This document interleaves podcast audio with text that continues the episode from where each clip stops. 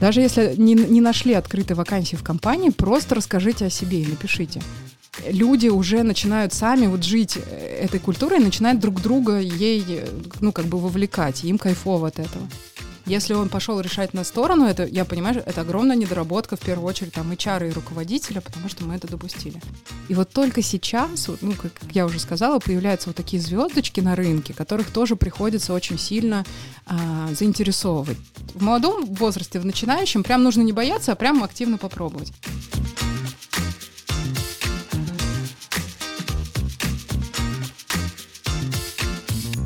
Всем привет! Вы слушаете подкаст «Мама, я ищу работу». В этом подкасте, друзья, мы общаемся с эйч ар ди разных крупных компаний и узнаем у них, как пройти собеседование, как найти их вакансии, как правильно составить резюме, как повысить себе зарплату и должность, как правильно уволиться, чтобы не жечь мосты, а если вы передумаете, можно было еще и вернуться.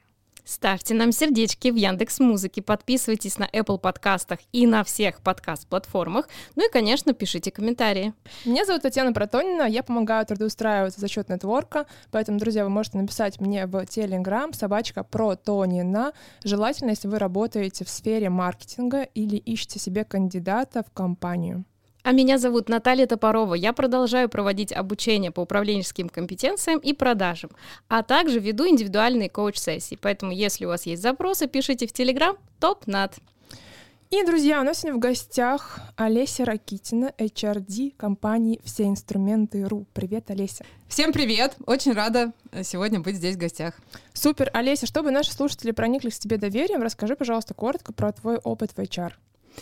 Я вот тут недавно считала, мне кажется, в эйч ар я уже больше тринадцати лет, из них десять лет я провела в компании всеинструменты.ру, и именно внутри компании я, собственно, и выросла. Начинала как раз с подбора, сама проводила собеседование, и мне кажется, вот эта база мне сейчас очень помогает как эйч ар-директору. Вообще, мне кажется, из подбора вырастают хорошие эйч ар-директора, потому что они хорошо могут как раз-таки, ну, понимать людей, понимать их какую-то мотивацию, поэтому какие-то основные такие основы основ.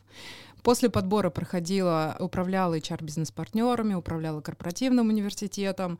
Дальше стала вот уже замом эйч ар ди, и вот уже четвертый год эйч ар-директор компании «Все инструменты». Олеся, десять лет. Да. Звучит угрожающе. Подскажи, пожалуйста, а как ты попала в эту компанию? А, вообще, я реально всегда хотела стать эйч ар-ом. И мне кажется, у меня во всех блокнотиках э, с семнадцати лет, как я вообще узнала о такой позиции, что она существует, было написано: первая мечта — стать эйч ар-директором. И вот реально, вот, в моем случае это сработало, я всю жизнь протаптывала себе дорожку к этой должности, мне кажется.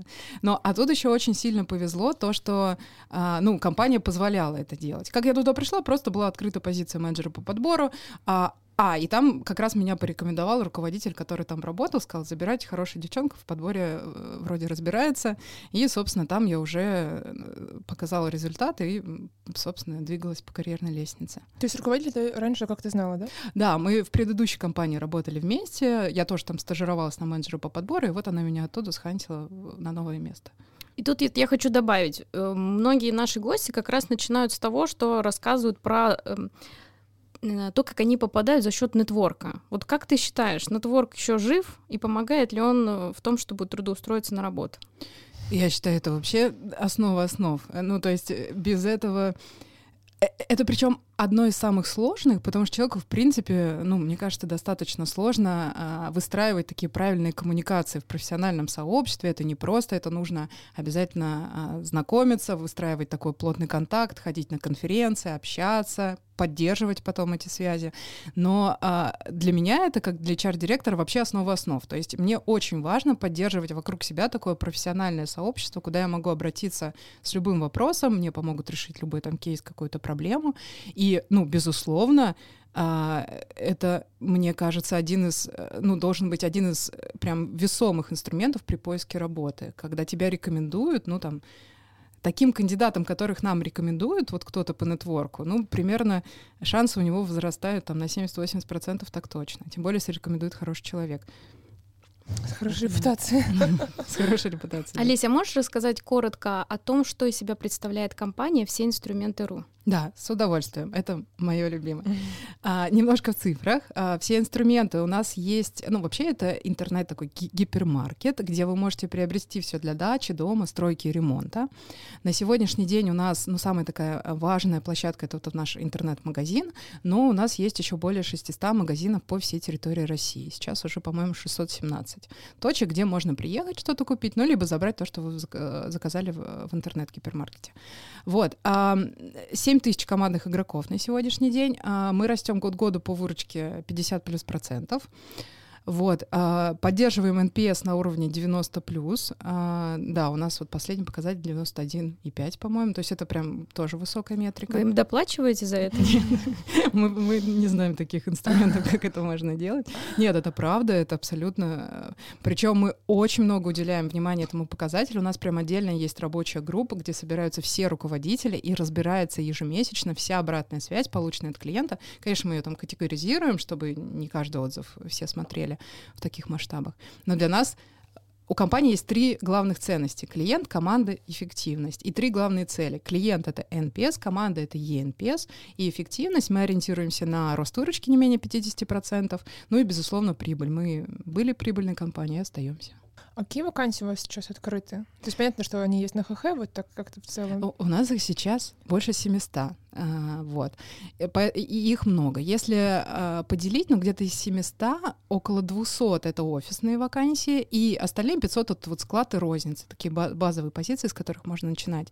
Из офисных позиций, ну, у нас есть руководящие должности. В офисе, в том же самом эйч ар мы ищем руководителей, в финансах руководителей мы ищем, в логистику очень сейчас востребованы. Такие самые сложные из руководящих позиций, например, си пи о-шники, мне кажется, я не знаю, мы уже там пятьсот кандидатов прособеседовали, пока так и не нашли своего. А так, слушай, мне кажется, нет подразделения, в котором не было бы вакансий. Вот везде, куда ни копни. Айтишников, безусловно. А вы в основном через ха ха находите или какие другие еще ресурсы используете? Вот как бы ха ха по-разному к нему не относились, но все равно основным инструментом он так и остается, потому что очень много разных позиций, которые все равно э, закрываешь через него. И причем вот я сейчас, ну, конечно, они там монополисты в своем деле, не знаю каких-то других э, таких же активных замен, то есть без него мы как без рук. Но э, все руководящие позиции э, как раз-таки через него вот уже практически не ищут. Это нетворкинг, это LinkedIn, это там телеграм-каналы, это соцсети, А, ну, нетворкинг, рекомендации. Алеся, подскажи, пожалуйста, как текущая ситуация сказалась у вас на подборе? Она менялась. А, вот В, в, в первом полугодии, когда все начало происходить, и некоторые западные компании уходили с рынка, а, все эйч ар, мне кажется, радостно потирали ладошки, думали, вот сейчас-то мы начнем жить хорошо. Ничего не произошло, и вот, ну, как я и говорила, у нас получилось, что первые полгода а, мы испытывали прям жесткую нехватку, вот, ну, вообще не было возможности. Очень редкие кандидаты, кто вот из западных компаний, реально приходили и говорили, ну все, мы остались там без работы, мы можем рассмотреть. И вот только сейчас, ну, как я уже сказала, появляются вот такие звездочки на рынке, которых тоже приходится очень сильно а, заинтересовывать. То есть... Э, Работодатель, на самом деле, это один тоже из таких глобальных трендов, да, на будущее. Работодатель сейчас очень сильно должен бороться с развитием, там, развивать свой эйч ар-бренд, работать с наймом, с удержанием, потому что все равно ничего особо-то не поменялось. Есть голод на сильные умы, есть голод на сильных профессионалов, есть голод на определенный такой голод, хотя вот с этим стало чуть получше. У нас есть стажерская программа для студентов. Ну, мы набираем где-то в год сорок-пятьдесят студентов, и то мы, как таковую называем ее стажерской, по сути, мы сразу даем человеку конкретный проект и задачу, и он уже может над ней работать. Но мы берем выпускников топовых вузов, которые, ну, вот у нас есть такой внутренний израильский тест, мы его называем, по ай кью, которые... Это, кстати, отдельно интересная тема. А он секретный, ты сможешь поделиться? Да, я, я всегда всем про него рассказываю, потом делюсь. Он живет у нашей компании несколько лет, и что уникально, тридцать вопросов. Если человек ответил на двадцать из них, он считается типа уже таким гением, потенциальным будущим руководителем медлом.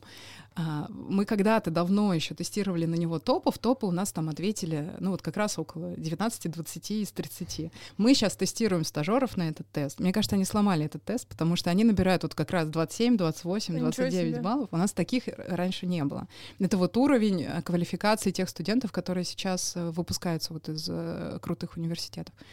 Вот. И это единственное, где мы прям а, очень хорошо сработали в этом году. А, студентов много, международные компании стажировки не запускали, и мы прям вот взяли лучших из лучших. Ну, то есть это лучшие из лучших, это когда я прихожу на ассессмент, сидит двадцать выпускников, там, например, эм эф тэ и, эм гэ у, а, Вышки, и Бауманки, а, и ты спрашиваешь так, ну, для того, чтобы познакомиться, ребят, поднимите руку, кто знает английский язык, сто процентов поднимают руки, кто знает еще какой-нибудь язык, там, семьдесят процентов поднимает. Я говорю, окей, кто знает три языка? И там я дохожу до пяти языков, и ребята там поднимают руки, половина аудитории, я говорю, да, конечно, ребят, мне что-то неуютно стоять. А на какую вакансию они приходят?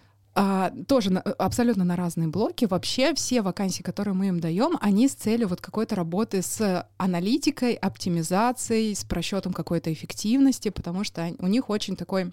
Ну или мы таких берем, у нас просто такой профиль, математический, аналитический склад ума. Они хотят решать сложные кейсы и задачи. И дальше ты их, в принципе, вот эти умения и знания можешь прикладывать вообще везде. Они хотят пойти в ай ти, они хотят как раз вот работать на продуктах, развиваться в продакт-менеджменте. Мы себе, например, в эйч ар взяли на аналитика эйч ар, работать с метриками, с показателями, прогнозировать аналитику эйч ар. Да вот все, даже юристы там взяли себе на какую-то задачу по какой-то аналитике, просчету, автоматизации, вот какие-то проекты. А ты еще до этого, когда отвечала на вопрос, сказала, что приходят звездочки. Вот мне стало интересно, как вы определяете, что это звездочка, кто, кто для вас звездочка, а кто нет? У нас вот единственное, в компании есть еще правило, у нас есть девять наших ДНК, которые мы тоже привезли там три-четыре года назад из вот нашей поездки в Силиконовую долину. Амазон нам рассказал, что у них есть свои ДНК, мы так загорелись этой идеей, и такие, нам нужны свои. Что это такое? Это вот такие наши базовые ценности, которые должны быть абсолютно у каждого командного игрока. Берем мы сотрудника склада или берем мы топ-менеджера, вот это должно быть у каждого. Просто на разной степени развитости, если так можно сказать. Там а, а, такие базовые человеческие ценности про умение работать в команде, про честность, про открытость, про стремление к развитию. Вот девять важных для нас. Понятно, мы не будем у сотрудника склада просить, чтобы он читал по пятьдесят книг в неделю, да? А, но мы будем у него просить, чтобы пришел к нам человек, который обучится нашей а, программе там, за неделю. Да, и мы потенциально оцениваем, что он а, сможет это сделать на собеседовании. Звездочками я называю таких а, людей, которые вот, обладают высоким, ну, помимо того, что они обладают ДНК, высоким интеллектом. То есть ты при общении с ними понимаешь, что у него широкий кругозор, он легко ориентируется в, э, в своей сфере, да, и не только в своей, он может выходить за грани того, что у него есть, он может рассуждать, он может не знать ответ на вопрос. Это, звездочка — это не обязательно профессионал вот до деталей, но он так качественно и структурно может там проанализировать и логически вывести тебе ответ, что ты подумаешь, ну, даже если он что-то не знает, он точно найдет. Он точно либо в своей голове найдет, либо где-то. Вот я слышу, что ты сейчас говоришь больше про способности и ценности, да, у которого, которые есть у кандидатов. А как вы это можете вычленить, смотря на резюме? Um... На резюме это сложно, потому что, э, но тоже возможно. Я расскажу несколько приемов, э, но я к тому, что никогда не стоит делать вывод только по резюме. Да? Резюме — это некая там база, когда ты, в принципе, должен проскринить и понять, ну, теоретически ты готов дальше его рассматривать, либо нет. А, база должна быть тоже хорошей. То есть если я в резюме вижу орфографические ошибки условно, я уже дальше не очень хочу продолжать общение с этим человеком.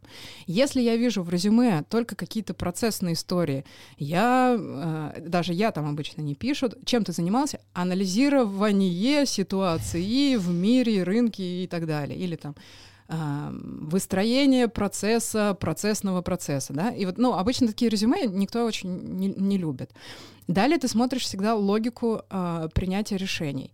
Ведь резюме это, по сути, состоит из наших жизненных решений, да, которые мы принимали. Почему мы пошли учиться именно в этот университет? Какой он университет выбрал? Как часто он менял места работы? Почему он из компании в там, десять тысяч человек пошел в компанию в триста человек? Логично, нелогично? Менял ли он должности? Пошел он на увеличение либо снижение? образования, был ли у него рост внутри.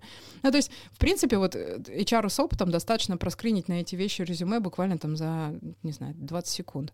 И ты понимаешь, плюс-минус, можешь ты его дальше смотреть, либо нет. А как ты относишься к карьерным консультантам в целом? Судя из предыдущего, да. Я их очень люблю и ценю. И более того, мы сейчас в компании хотим наших эйч ар-ов аттестовать как карьерных консультантов, чтобы они могли помогать внутри компании людям правильно выстраивать свой карьерный путь, потому что это тоже очень важно.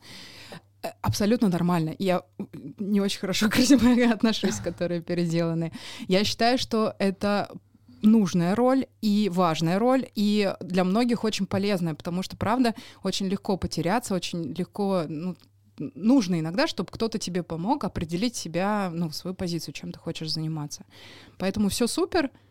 Ну, классно, если пообщались с карьерным консультантом, а дальше резюме сделали сами. Вот и все. А вот еще тоже про карьерных консультантов. Многие говорят сейчас, что, ну, все знают, что их стало очень много. Как вот отличить условного шарлатана от э, качественного специалиста? Нетворкингом. Ну, лучше, конечно, рекомендации. Да, это вот как врачей выбирать, как по мне. А, я бы никогда не обратилась просто по незнанию человека. Либо я бы обязательно собрала на него какую-то обратную связь. Теперь есть соцсети, у него есть друзья в соцсетях, явно он делится сам какими-то отзывами. Можно написать, кто с ним сотрудничал, спросить: слушай, поделись, пожалуйста, честной обратной связью. Но, как по мне, это вот как, как врач. А как думаешь, что должно входить в его перечень услуг? То есть что он может тебе дать как клиенту? Мне кажется, основная его задача — это правильно своими, ну, вот, вопросами и...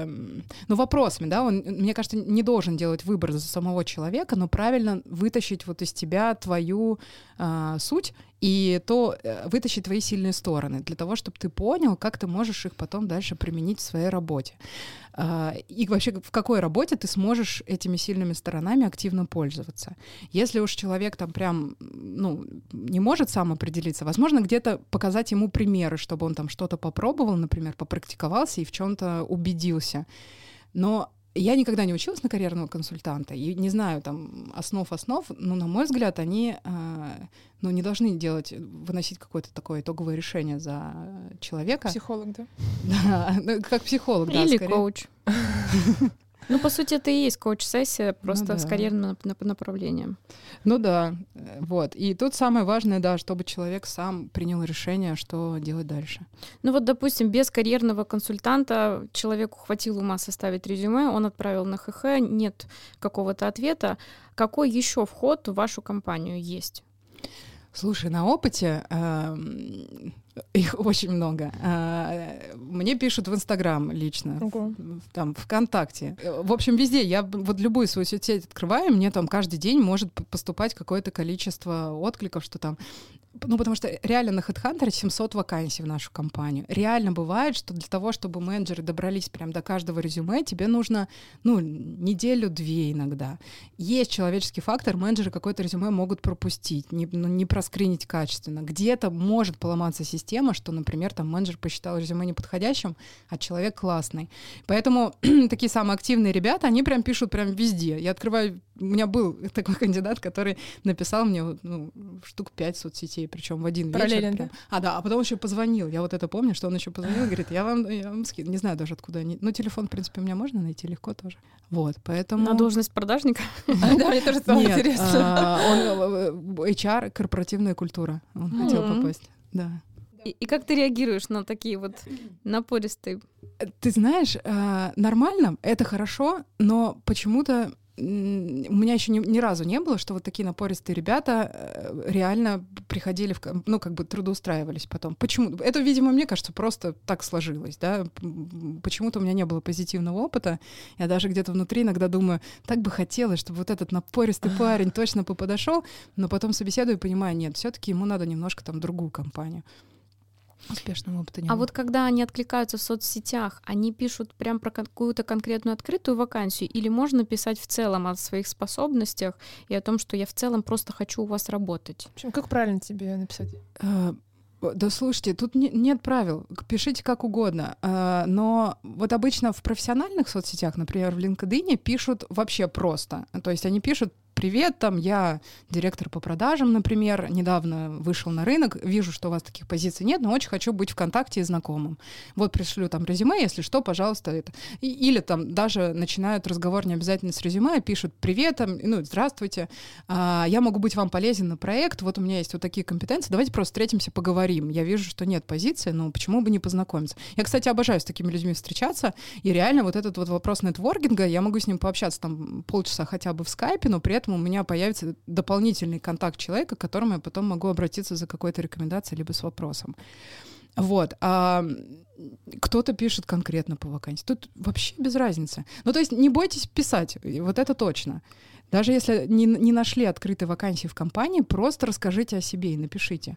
Вот ты сейчас сказала LinkedIn, да, а многие уже списали эту соцсеть со счетов. Скажи, пожалуйста, она еще в твоем понимании Конечно. Рабочая?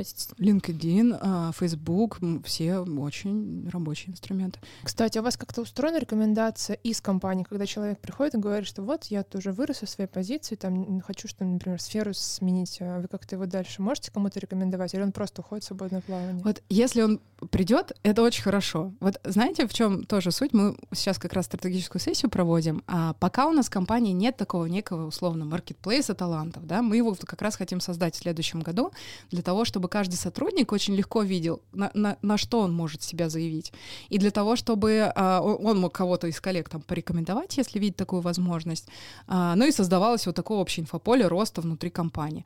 Мы замеряем каждые полгода вот и эн пи эс, о чем я говорила, уровень счастья командных, мы, уровень счастья командных игроков, и там постоянно один из таких проседающих пунктов — это понимание возможности развития в компании. Мы постоянно читаем обратную связь, э, ну, не глобально, но вот она есть. Я не понимаю, что делать дальше с точки зрения роста. Мы думаем, полугодовую оценку мы сделали, э, систему тренингов обучения мы сделали, э, и пэ эр, там, индивидуальный план развития мы сделали. Что еще нужно для того, чтобы, ну, вот, запустить э, такой импульс, э, э, чтобы люди понимали, что о себе нужно заявлять, что ты можешь прийти и сказать, я хочу роста, и это нормально. И вот мы понимаем, ну, пока вывод, который есть, что нужно, важно создавать такую культуру а, перехода, что мы поддерживаем а, то, что ты можешь расти в компании дальше, не обязательно в своей роли. Учить этому делать руководителей, потому что еще какая есть история, что а, если это классный сотрудник, руководитель в нем очень заинтересован, и он хочет его, ну, конечно, удержать там у себя в департаменте. И не всегда руководитель чувствует вот в этот момент, когда уже прошло два-три года в его роли, и пора бы его сохранить в компании, дать ему что-то другое, не в, даже не Не в своей, не в своей зоне ответственности. У нас было несколько неудачных кейсов, когда, к сожалению, мы теряли вот эту точку, и человек просто приходил и говорил, я нашел другое место в другой компании. И мы вот прям отдельно разбирали эти кейсы, а человек был очень классный, прям вот ключевой сотрудник. И после этого мы всегда по результатам полугодовой оценки сейчас смотрим, кто у нас потенциально, вот сильные ребята такие, хайпо, а, но мы понимаем, что он в должности уже три года, скорее всего, заскучал, и ему нужно что-то предлагать дальше. Мы прям насильно приходим к руководителю и говорим, слушай, у тебя есть Вася, он классный, он потенциально крутой, давай мы с тобой подумаем, куда мы его будем ротировать. Не всегда вот этот Вася сам придет и скажет, я хочу, пожалуйста, помогите мне. Вот такое не всегда происходит.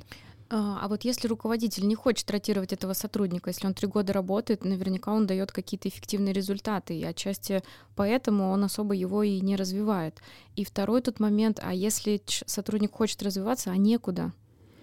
Поэтому он и, не, и молчит, и не подходит к руководителю. Вот это большая проблема про некуда. И э, на самом деле всегда есть куда. Вот всегда есть куда. А, когда, ну вот, я сталкиваюсь с такой сложностью, что э, приходит тоже сотрудник и говорит, я хочу развиваться, но мне некуда. Я говорю, а ты подходил к руководителю? Вы обсуждали? Обычно выясняется, что нет. А, я дальше говорю, хорошо, а ты подходил к эйч ар? Обсуждали? Даже если руководитель тебе сказал, нет, зона ограничена. А, обычно тоже выясняется, что нет. Потому что всегда практически ты можешь взять какой-то дополнительный проект, как минимум, или какую-то дополнительную задачу. А, ты ее можешь придумать либо с руководителем, если руководитель тебе не помог, подойти к эйч ар, эйч ар там тебе поможет это сделать. Либо ты можешь, ну вот опять-таки обсудить как-то, если в этом подразделении некуда, то в другом-то точно есть. Но только если эта компания, не знаю, из десяти человек, там может быть какой-то, какая-то ограниченность, но и то, мне кажется, в таких компаниях можно вот брать какие-то доп- дополнительные для себя задачи. Ну то есть можно сказать, что такого сотрудника легко и просто перекупить какой-то другой компании, Очень, потому да. что в тот момент, когда компания дает ему какие-то сверхпроекты, пытаясь найти эти задачи для него, потому что их нет. Mm-hmm. Другая компания предлагает другие условия, там, с выше зарплатой, с другой должностью, и он поэтому и уходит. Ну вот это как раз задача эйч ар — создать, создать эти возможности, да? Задача эйч ар и руководителя — создать такую систему, в которой такие ребята их заметят и им дадут эту возможность. То, что, то чтобы они не чувствовали, что вот у меня нет возможности двигаться дальше. Они могли засидеться, у них мог замылиться взгляд. Они могли, вот обсуждали, да, про, они могли войти в какую-то зону комфорта такую определенную, в котором им хорошо, и вроде бы ладно. Но а, наша задача — приходить и говорить: слушай, друг, э, вообще-то ты очень крутой, и вообще-то у тебя классный потенциал, давай просто двигаться дальше. И вот мы как раз создаем такую систему, в которой невозможно вот этих звездочек э, потенциальных не заметить. Вот тут все-таки еще один вопрос есть в эту тему. Если сотрудник не подходит из-за страха, может быть такое, что он не идет к эйч ар, потому что знает, что эйч ар будет разговаривать с руководителем, руководитель, понимая, что тот хочет расти, либо двигаться в другую компанию, будет как-то предъявлять претензии, либо разговаривать уже в другом контексте с этим сотрудником, якобы, в кавычках, предатель моей команды. К сожалению, может. Мы, если вдруг где-то... Ну, вот наша компания — это редко, потому что мы руководители прям учим это не делать, да, и, скорее всего, это идет вразрез с нашей культурой, и поэтому такой руководитель, ну, скорее, исключение для нас. Но я точно знаю, что это может быть... проблемы, ну, где-то в других компаниях часто слышу там от друзей и знакомых то, что я не могу о себе заявить только потому, что руководитель мне потом будет там, грубо говоря, палки в колеса вставлять. А, но что, что здесь можно посоветовать? Мне кажется, нужно просто сходить тогда к эйч ар, не зря же мы существуем. Сходите посоветоваться с ними, поговорить о том, а, как поступить в данный момент. Вряд ли эйч ар пойдет там на вас жаловаться дальше. У меня есть вопрос про собеседование. Ты сейчас много обозначала, что в современном мире, то есть меняется формат, да, лучше не писать э, так резюме, а составлять его более проще, да. И вот здесь один момент, а потом следующий все же. Вот э, получается, из твоих слов я слышу, что важнее все-таки способности человека, та, тот вайб, с которым он к тебе приходит, ценности, да, которые он в себе имеет, нежели чем опыт в строчках резюме. Я правильно тебя слышу? Что ты, да, ты думаешь? Все так. А, ну, для нашей, опять-таки, компании бывает разные, и вполне возможно в других в первую очередь смотрят опыт. Просто это не наш подход. И, как показывает практика, если у человека ценности не соответствуют культуре, то без разницы, какой у тебя опыт. Вы просто расстанетесь через два-три месяца, потому что не сошлись вот, ну, по вайбам, да, можно сказать. Вот ты знаешь, очень многие действительно говорят, что важно на собеседовании помимо профиля кандидата еще насколько он подходит данному руководителю, насколько он подходит к корпоративной культуре. Как об этом сообщить еще, ну вот, ну, в резюме, понятно, надо все оцифровать, написать про достижения и так далее. Где сказать, что у меня ценности такие же, как у вас, в сопроводительном письме, либо как вот об этом заявить более четко?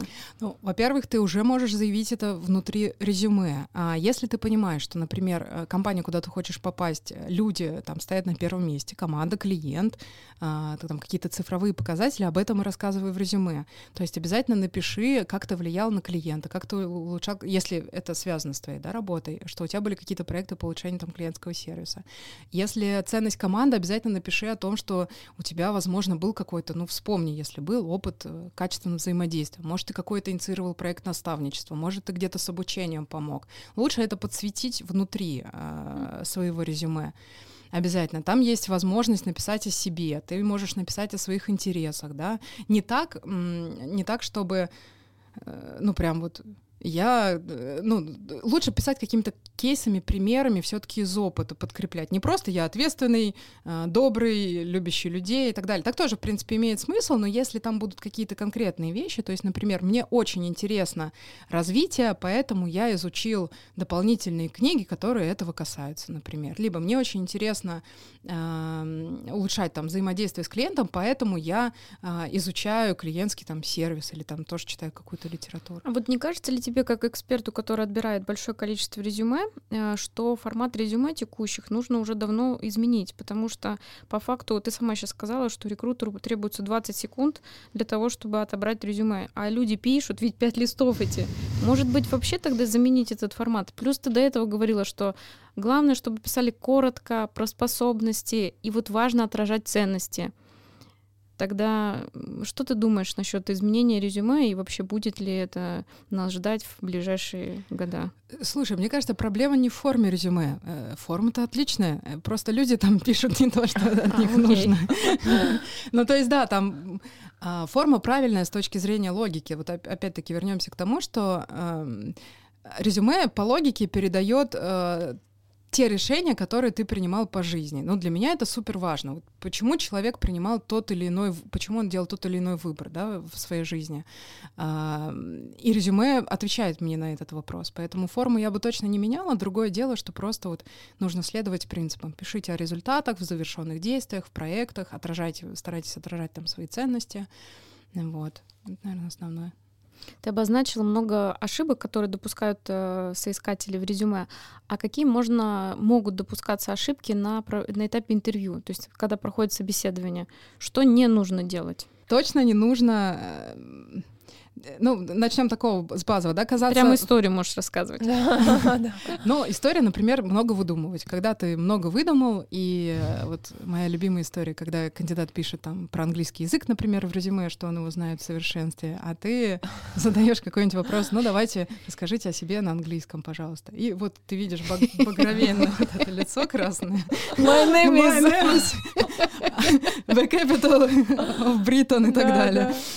Да, это вот всегда очень. Ну, то есть лучше напишите, как есть, потому что э, лучше уж мы узнаем, что вы нам по всему подходите, но английский не знаете, чем мы узнаем, что вы соврали и зачем-то еще, ну, пытались изобразить, что все-таки справляетесь с этим. Второй пример. Э, бывают кандидаты, которые очень сильно хотят победить на собеседовании рекрутера, и вот у меня прям было тоже несколько кейсов, даже когда я сама начинала только собеседовать, вот явно я там сижу, двадцатилетняя девочка, да, я собеседовала, помню, по-моему, кого-то в пиар, вот как раз в маркетинг. Пришел сноба вот... какого-то. Ну, я хочу только единственное сказать, нет плохих кандидатов, есть подходящий, неподходящий, но вот на тот момент, видимо, не очень подходящего. И он меня хотел задавить своими знаниями всех терминов. И он начинает на собеседовании, ну вот прям перехватывать у меня эту инициативу и пытаться как бы сказать, а вы знаете вообще, что вот это слово? А вы сами-то? А зачем вы меня это спрашиваете? А вы знаете? Я не знаю, зачем он это делал, но я тогда, помню, разрыдалась, Прям, прям при нем вышло. Ну, понятно, мы его не взяли, хотя потом мы с ним довели собеседование. Непонятно, зачем это делать. Вот. А еще мое любимое — водные реки. Вот готовьтесь... Перед интервью можно подготовиться. Не, выделите ключевое, выделите какие-то факты, услышьте вопрос, не надо отвечать. Вот моя любимая, ты спрашиваешь, почему вы ушли с прошлого места работы? Сейчас я буду кратким. Вот это вот, особенно вот это предисловие. Если он сказал, сейчас я буду кратким, значит, кратким он не будет. И начинается, ну, вы знаете, в девяносто девятом, когда я еще начал карьеру, а я говорю, я хочу просто узнать, почему вы ушли. И вот ты постоянно уже через пять минут, когда понимаешь, что ты начинаешь засыпать, ты такой, ну, типа, а давайте все-таки вернемся к вопросу, пожалуйста. Mm-hmm. Тоже непонятно, зачем так делать. Говорите по сути. Вот не говорите больше, чем спросили. Окей, хорошо. Здесь, я думаю, мы с вами все обсудили. Можем идти дальше. Да? Про работу в компании? Да, потому что мне очень интересно, как достичь уровня и эн пи эс в девяносто процентов. Да, хорошо. Что нужно делать с этими людьми? Только эн пи эс — это эн пи эс девяносто. Если, а и эн пи эс у вас какой? А, и эн пи эс, если переводить в шкалу общую, то он, по-моему, ну тоже под девяносто, кстати, восемьдесят шесть процентов. Это очень хороший результат. Неплохой, да. Но я сейчас расскажу, что мы делаем.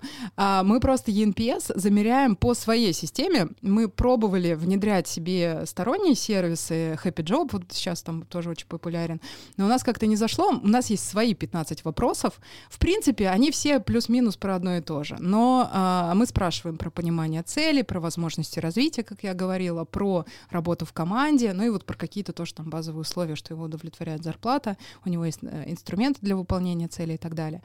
И мы его замеряем по пятибалльной шкале. У нас последний результат, э, вообще целевое значение четыре и семь, сейчас, по-моему, у нас четыре, четыре шестьдесят четыре был последний результат. Э, это из пяти баллов, ну то есть пять — это выше ожиданий, четыре — это типа меня все устраивает, четыре шестьдесят четыре — это, ну, достойно. А какие вы условия предоставляете сотрудникам, что их все устраивает? Мне кажется, что э, вопрос не только в условиях. вопрос во всех точках, где сотрудник соприкасается, грубо говоря, вот с компанией, да, которые для него важны. Первое, вот мы много говорили про подбор, мы берем тех людей, которым будет классно работать в нашей культуре. Из-за этого у нас самый высокий балл, вот не поверите, из семи тысяч э, командных игроков у нас ну, около шести тысяч ответов мы получаем, и четыре и восемь — это э, я работаю в команде единомышленников. То есть... Э, почти там, ну сколько, пять тысяч людей ставят пятерку а, тому, что они работают в крутой команде. И это склады, это розница, это удаленные регионы. То есть я вот этим просто очень горжусь, делаю на этом отдельный акцент, потому что это значит, что нам удалось выстроить такую культуру, в которой а, люди уже начинают сами вот жить этой культурой, начинают друг друга ей, ну как бы вовлекать, им кайфово от этого. Вот, ответ, что мы сделали. А, Это обязательно правильно еще система адаптации. Когда человек к нам входит, мы обязательно его знакомим с нашим клиентом, мы обязательно отправляем его в поля самого продавать, мы обязательно отправляем его погружаться в разные дирекции, департаменты, мы проводим тренинг как раз по ценностям, рассказываем, что такое клиент, что такое команда, что такое эффективность и так далее.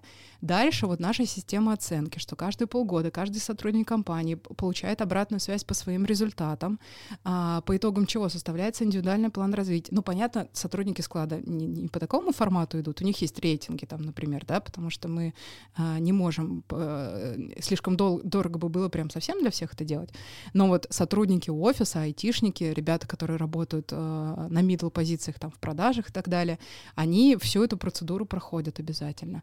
Далее у них есть возможность вступить, у нас есть, например, там, конструктор тренингов, а, каждый месяц есть определенный набор обучения, куда ты просто можешь взять и записаться, потому что тебе прикольно сходить, не знаю, на стрессоустойчивость или или, не знаю, на целеполагание, или там у нас были тренинги по финансовой грамотности, ну вот абсолютно любые обучения, которые могут быть полезны. Далее ты можешь, если ты хочешь развиваться как управленец, вступить в школу управления. Далее мы говорим про ну, вот какую-то нематериальную мотивацию с точки зрения таких командообразующих вещей. У нас есть система регулярного менеджмента. Каждый руководитель с сотрудником обязательно встречается минимум раз в две недели, но как бы, когда это уже руководящая позиция, а на базовых должностях минимум раз в неделю. Они обсуждают информацию о компании, он рассказывает, какие изменения структурные, какие новости, как мы двигаемся по цифрам, спрашивает обратную связь и так далее. А у нас открытые прямые эфиры собственников ИГД, они рассказывают, вот особенно это было важно в этом году, абсолютно, причем максимально открыто. Все, что мы можем сказать команде, мы так честно и говорили. Если у нас не было ответов на какие-то вопросы, мы говорили: ребят, мы сами не знаем, правда, никто не знает, как это будет дальше, главное, приходите там к нам. Вот, а что еще из такого крутого? У нас классные тимбилдинги проходят, у нас обязательно праздники, мы все вместе празднуем, а, несколько тысяч человек собирается на новогодний корпоратив, на летний корпоратив, а, мы оплачиваем возможность приобрести спортзал абонемента, у нас есть спортзалы на складах в офисах. А если вот есть какая-то ложка дегтя в этой бочке меда? Да, конечно, да, дофига. Компания очень быстро растет, и у нас... Очень много изменений, не все выживают в такой культуре изменений, потому что это правда сложно. Ты постоянно, ну то есть условно мы сейчас, мы стараемся двигаться в нашей системе целеполагания, мы ставим о ка эр себе, годовые квартальные приоритеты, потом декомпозируем там на квартальные, но бывает такое, что внутри квартала ты говоришь: нет, ребят, меняем, бежим немножко в другую сторону, тем более там в текущей ситуации. Из-за этого не все процессы там регламентированы, иногда приходится понимать, куда тебе нужно стучаться, проявлять чуть больше там какой-то инициативы, кого-то, кому-то это может не нравиться. Опять-таки на таких масштабах у нас, ну вот по тому же и эн пи эс, что я говорила, у нас, например, самый низкий балл сейчас четыре и три по уровню заработной платы. А, и мы разработали в этом году политику по мотивации, мы прописали там прям обязательно, что каждый наш командный игрок получает плюс десять процентов от медианы рынка.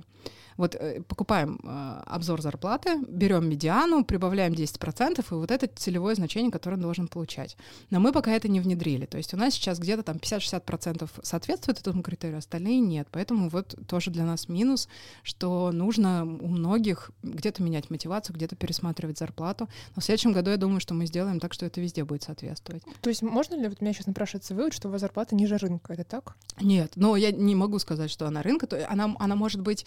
Э, а, в медиане, но она не выше где-то mm-hmm. по некоторым позициям. То есть потенциально у нас есть, э, ну, зарплаты как бы ж, очень живой организм, есть какие-то должности, которые сильно переплачены, да, есть какие-то должности, которые в рынке.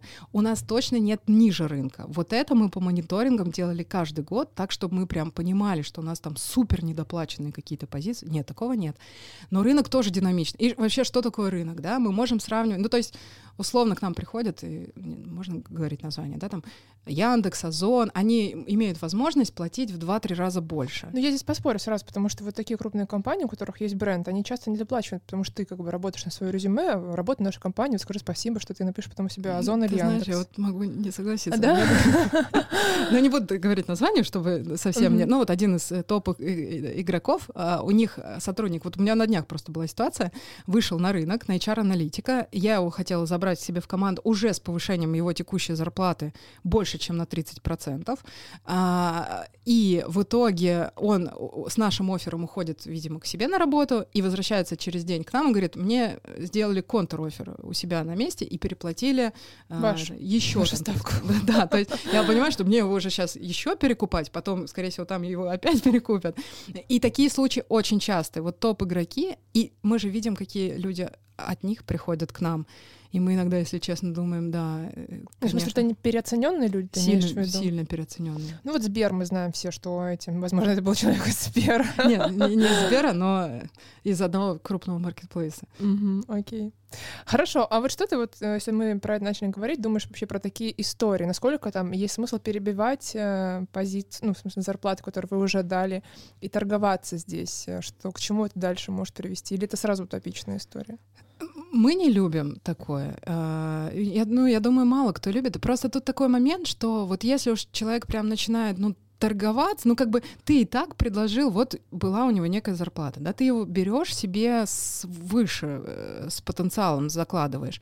И если он говорит, а мне предложили еще выше, ну, окей, я, ну, я для себя принимаю решение оставить в покое и сказать, слушай, мы тебе можем предложить помимо зарплаты, там, возможности роста, интересные задачи, там, и так далее. Если его это не цепляет, он все-таки остается с деньгами. Пусть пока он поживет с деньгами. Мы будем с ним дружить дальше, будем смотреть, что у него происходит, но вот прям здесь это будет просто уже какая-то торговля талантами. Mm-hmm. Как, какой, как, какая гарантия, что он придет к нам, а потом к нему придет кто-то другой, предложит оффер в два раза больше, он завтра от нас уйдет. То есть мне кажется, что нужно взвешивать все.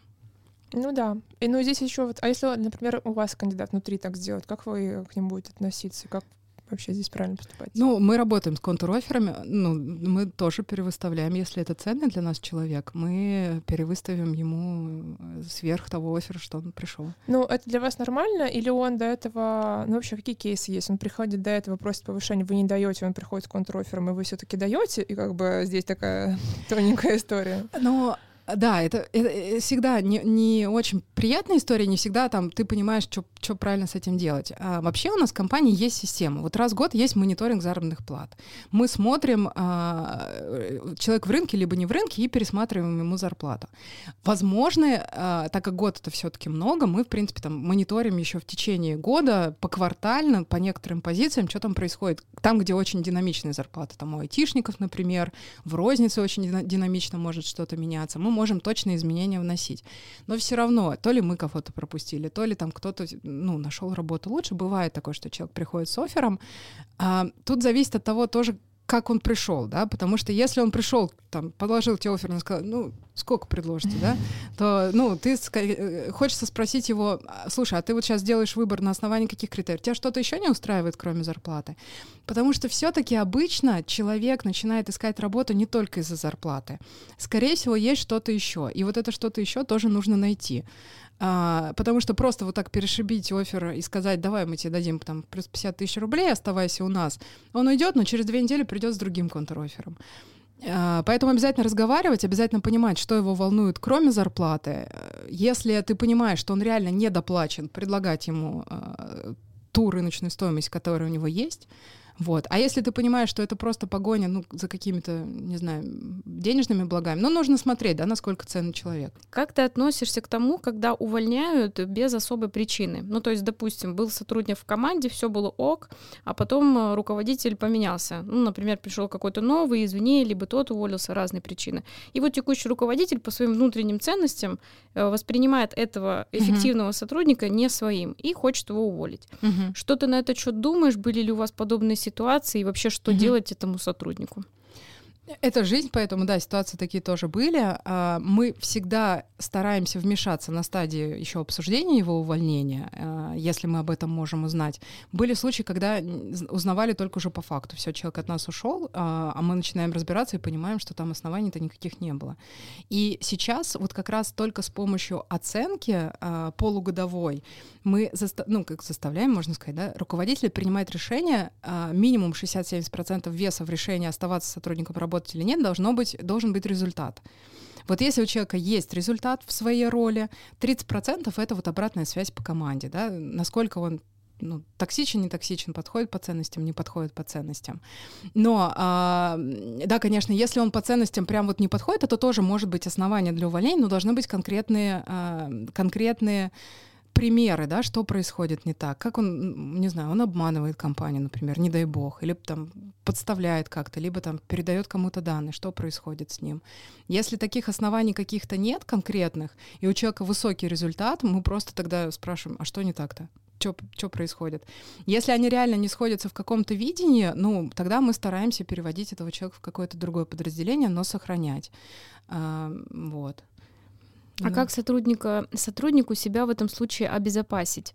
Ну, то есть вот столкнуться с такой ситуацией. Нужно идти в эйч ар-департамент сразу или писать заявление в трудовую инспекцию. Или, надеюсь, ну, нет, да? Почему, а... надеюсь, нет? Что ты думаешь, да, по трудовой инспекции?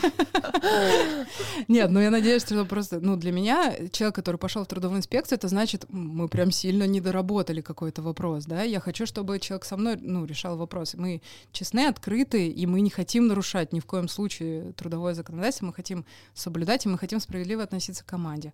Если он пошел решать на сторону, это, я понимаю, это огромная недоработка, в первую очередь, там, эйч ар и руководителя, потому что мы это допустили. Вот. А как поступать сотруднику?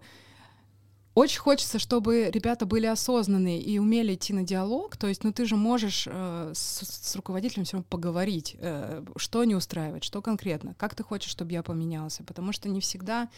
Ведь бывает, не всегда руководитель виноват, да, в этой ситуации. Бывает такое, что человек работает в компании пять лет, вот он привык работать по каким-то стандартам. Приходит руководитель с новыми стандартами, и они не могут сработаться не потому, что кто-то плохой, а потому что у них немножко разный подход в работе. Этот меняться не хочет, а тот хочет, ну, каких-то ждет каких-то изменений.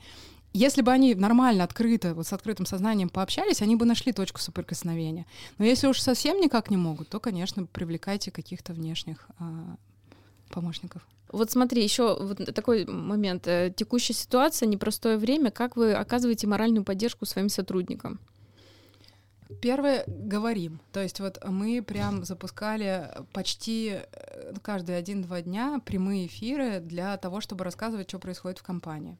Второе, мы всегда собираем обратную связь. Мы спрашиваем, что, что не так. Третье, запустили сервис психологической поддержки. Хорошо, давай поговорим про твой огромный опыт. И вот первая наболевшая тема — это как понять, какую профессию выбрать или как сменить, то есть на какую переквалифицироваться. Ну, нужно понять. Ну, то есть мы понимаем, что запрос уже есть, да? Или как? Или вообще ну как да, выбрать? Либо ты там закончил институт, например, и не понимаешь, у тебя там вилка, либо ты выбираешь, куда идти учиться, либо ты уже работаешь в компании, такой, ну, мне надоело быть, не знаю, условно, продажником, хочу кем-то еще, но не знаю кем. Ну вот если, опять-таки, не пользоваться помощью карьерных консультантов, мне кажется, каждый человек должен себе честно ответить, что у него, во-первых, получается лучше всего в жизни, и мы все, в принципе, про себя это знаем, просто мы не так часто задаемся этим вопросом. Мы все чем-то занимаемся. Вот нам, не знаю, нравится обставлять квартиру, да, вот есть какая-то склонность там к красоте, либо нам нравится постоянно открывать решебники, еще какие-то задачки там отгадывать или искать. Вот нужно обратиться внутрь себя и понять, что мне нравится вот из таких примитивных бытовых действий, да, а дальше уже уже раскручивать, где эти действия могут быть полезны с точки зрения применения. Я все-таки отношусь к тем людям, которые, ну, я думаю о том, что э, человек э, достигает результатов скорее на своих сильных сторонах, чем на изменении каких-то своих слабых. Да, ты можешь слабый подтянуть, но э, постоянно латать там дыры и менять себя ты все равно не сможешь. Ты будешь э, ну, там, лидером благодаря своим сильным качествам. И их важно знать у себя. И мы, в принципе, все и знаем, просто не так часто есть возможность в голове порефлексировать вообще, к чему я отношусь. А если ты начинающий специалист, с этим чуть попроще. Все равно очень много возможностей разных стажировок. Нужно не бояться. Я абсолютно нормально отношусь в резюме, когда я вижу, что человеку было там восемнадцать лет, и он по три месяца поработал там в разных компаниях. Но просто главное остановиться. Когда человеку тридцать лет, и он по три месяца работает в разных компаниях, а такие тоже резюме часто есть. Вот Ого. Тут у меня, конечно, вопрос. А если это, ну, там, восемнадцать лет, то тут три месяца, тут разные стажировки, попробовал. И, в принципе, есть логика объяснений, да, то есть я ушел, потому что у меня вот здесь не получилось. И следующее место я выбрал другое, пробую, да, и, ну, как бы человек проанализировал какие-то ошибки и предпринял какие-то следующие действия. Это абсолютно нормально. То есть вот в молодом возрасте, в начинающем, прям нужно не бояться, а прям активно попробовать. Конечно, когда ты уже устоявшийся специалист, и ты там, не знаю, десять лет работал специалистом отдела кадров, а потом вдруг понял, что я вообще-то дизайнер, да, например. Ну или там не дизайнер, ну думаешь о том, что давно тянет на творчество, а вот это вот тягомотина с девяти до шести, удовольствия я здесь не получаю, и вообще полный, полная жесть. Опять-таки задаешься вопрос, в чем мои сильные качества, а дальше пробуешь. А как эйч ар относится к резюме, в которых, например, как ты приводила, десять лет работал в отделе кадров, а потом захотел стать дизайнером? Там же чаще всего пишется опыт от одного до трёх лет, а он тут карьеру изменил и понял, что ему это нравится. А, да нормально. Вопрос, и, кстати, вообще нормально. Мне бы хотелось видеть в таком резюме все-таки а, какую-то, наверное... А, устойчивое его желание дальше этим тоже заниматься. То есть либо какой-то пример работ его, который он прикрепил, который он уже сделал, либо какую-то, не знаю, там, делает он сайт, и пусть он при- прикрепит какие-то примеры своих сайтов. Ну вот что-то хочется посмотреть, что как будто бы он не просто э, взял и говорит, вот я, не знаю, пятнадцать лет работал на складе, а теперь я хочу заниматься фотографией. И вот он описывает, как классно заниматься фотографией. Я все-таки хочу увидеть, что что-то он уже сделал с этой фотографией, какие-то примеры или что-то. И, кстати, у нас вот с точки зрения, опять-таки, что-то меня все на фотографию тянет, а, но приведу другой пример. Мы открывали школу разработчиков, а, и это вообще нормальная история. Вот переквалифицироваться в ай ти в любом возрасте очень даже хорошо. Uh, и мы брали людей uh, с рынка, вообще абсолютно любых, у которых, ну, единственное, они там базовый тест должны были на логику пройти, склонность их там каких-то языков, вообще в целом просто понимание, что такое программирование, какие там языки есть и так далее, супербаза, там не нужно быть профессионалом, и те ребята, которые хорошо проходили, мы их забирали себе на курс и переучивали уже тому, что нам нужно, и там были и сорок лет, и сорок пять, абсолютно нормальная история. А вот сразу про эйджизм, вообще какой средний возраст в компании и как ты относишься к таким зрелым кандидатам? Uh, у нас средний возраст тридцать один - тридцать два года, мы прям замеряем ежеквартально, его смотрим, uh, и мы, конечно, всегда думаем, ну, классно, если там он примерно в таких диапазонах и останется, не то чтобы есть какая-то там парадигма, что он именно таким должен быть, но как бы классно, когда вот такой средний возраст тридцать. Вот сейчас у меня грани абсолютно стерлись, вот правда, искренне говорю, у меня нет вообще каких-то... Я недавно себе взяла офигенного руководителя сорок плюс, классного, профессионального, заряженного, драйвового, который там на Эльбрус недавно поднялся, дальше бегает по утрам каждые пятнадцать минут. Такие люди в любом возрасте будут в цене, потому что они живут своей жизнью, как бы живут активно, активно изучают, ходят на конференции, тот же самый опять нетворкинг, поддерживают общение, везде участвуют. Супер, почему нет? А, и они открыты к изменениям. Вот это, наверное, ключевое. Чем больше ты взрослеешь, тем не стоит уходить вот в эту историю, что да я лучше вас знаю, я там пятнадцать лет в эйч ар, я знаю, как правильно резюме, да, составить. То есть ты постоянно должен быть открыт к изменениям, ты постоянно должен смотреть, что происходит на рынке новом. Если ты сохраняешь эту историю, вообще без разницы, сколько тебе лет. Здорово. За какими профессиями будущее? Конечно, Хочется сказать, что там с айтишными, да, какими-то. Да? Мы сегодня генерили идеи с Таней, пока мы не думали, что это айтишные профессии. Почему? В смысле, мы думали, мы все Я думала, цифровизация, автоматизация. Ну, это все туда же? В ту сторону. Аналитика какая-нибудь. Да, вы абсолютно правильно генерили. Но мне хочется верить очень сильно, что со всей этой цифровизацией мы не потеряем человечность. И я все-таки... И то, что я сейчас тоже вижу, например, цена того же самого эйч ар, она очень сильно растет. И, в принципе, вот даже по прошлым годам, ну сколько там, мы, у нас по аналитике айтишники росли в зарплате где-то тридцать плюс процентов э, по году. А эйч ар примерно так же. То есть вот э, они росли наравне по зарплатам с, со всеми вот направлениями автоматизации. Э, почему нужны сильные там люди, да, в, в команде? Все равно цифровизацией ты полностью не заменишь вот этот вот какой-то человеческий, добрый подход. Пока нет таких крутых, ну, по крайней мере, вот мы в работе еще не используем таких искусственных интеллектов, которые бы полностью могли оценить кандидата по ценностям так же, как оценит его команда, например, да, когда мы проводим какие-то командные интервью. Может быть, лет через цать, там, сто э, это все появится, но мне хочется верить, что все равно вот эта человечность, она никуда не уйдет. И более того, э, она будет приобретать свою ценность наравне с цифровизацией. А вот ты еще сказала вначале, что сложно найти людей на топовые позиции. Вот в чем там возникает сложность? Ты говоришь, что много нетворкинга, что какие там проблемы? Это моя самая большая боль, потому что мы искали финансового директора три года, суммарно там три года, ну просто у нас были изменения, кто-то, конечно, выходил за этот период, но вот последний раз мы его искали около полутора лет из всего этого срока, и в итоге мы перевезли его из Англии. Ого! Да, и то, по рекомендации. То есть уже... Кстати, я слышала, что там очень много банкиров, ну, финансистов. Да. Из Англии перевезли? Да-да-да. Он, ну, он, нет, он э, родился в России. Пойду-ка я во все инструменты. Нет, там много тех, кто, да, релоцировался. По-моему, он холост. Если ты про это. Он... Он учился в Высшей школе экономики, уехал туда вот тоже стажироваться в какой-то позиции и вырос уже потом в компании. Блин, вот сейчас не вспомню название, в какой-то очень крутой, но я забыла название. И мы, да, вышли на него, предложили, перевозили, и вот он сейчас уже полтора года у нас работает. Здорово, у вас прям команда эйч ар без границ, да, что не верят, что можно мы из недавно, Англии привезти. Недавно помощников в Дубае закрыли у собственников, да, так что мы, мне кажется, все. Кстати, это получается, он удаленно работал или он всегда релоцировался? Не-не-не, он будет удаленно. Удаленно. То есть в целом вы ОКС удаленной работы, здесь никаких проблем? Ну, вообще нет, да, границ. У нас по всему миру ребята.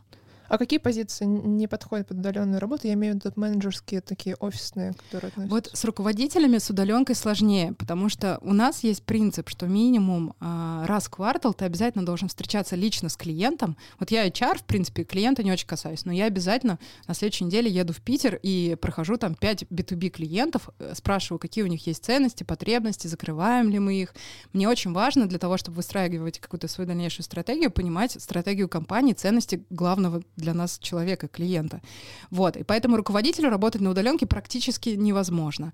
А, плюс, опять-таки, вот я четко замечаю, если ты работаешь на удаленке, а, вот именно для руководителя это актуально, два-три месяца не видишь команду, ты немножко натеряешь, теряешь связь.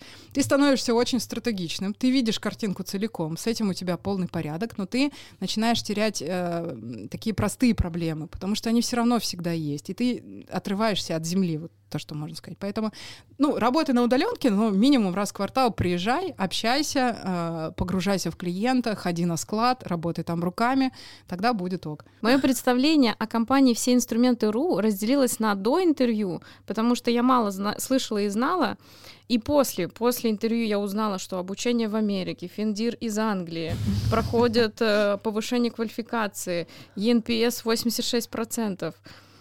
Слушай, я, я очень радостно это слышать, но ты знаешь, я как раз сегодня вышла с работы с ощущением, господи, как же еще мало у нас всего сделано. И я недавно слушала тоже несколько и подкастов, и обменов опытом с другими компаниями было. Я понимаю, господи, эйч ар-аналитика еще не выстроена, обучения еще мало, оценку надо переделывать, это надо переделывать. Ты постоянно думаешь, когда же это, когда можно будет сказать, все, у нас все хорошо. Такого не бывает. Поэтому, да, это все круто, это все есть, но вот еще горы надо перелопатить для того, чтобы было еще круче. Хорошо. Ну, супер, тогда, получается, мы заканчиваем. Спасибо тебе большое. Спасибо, Спасибо вам, Алеся, что позвали, да. Спасибо.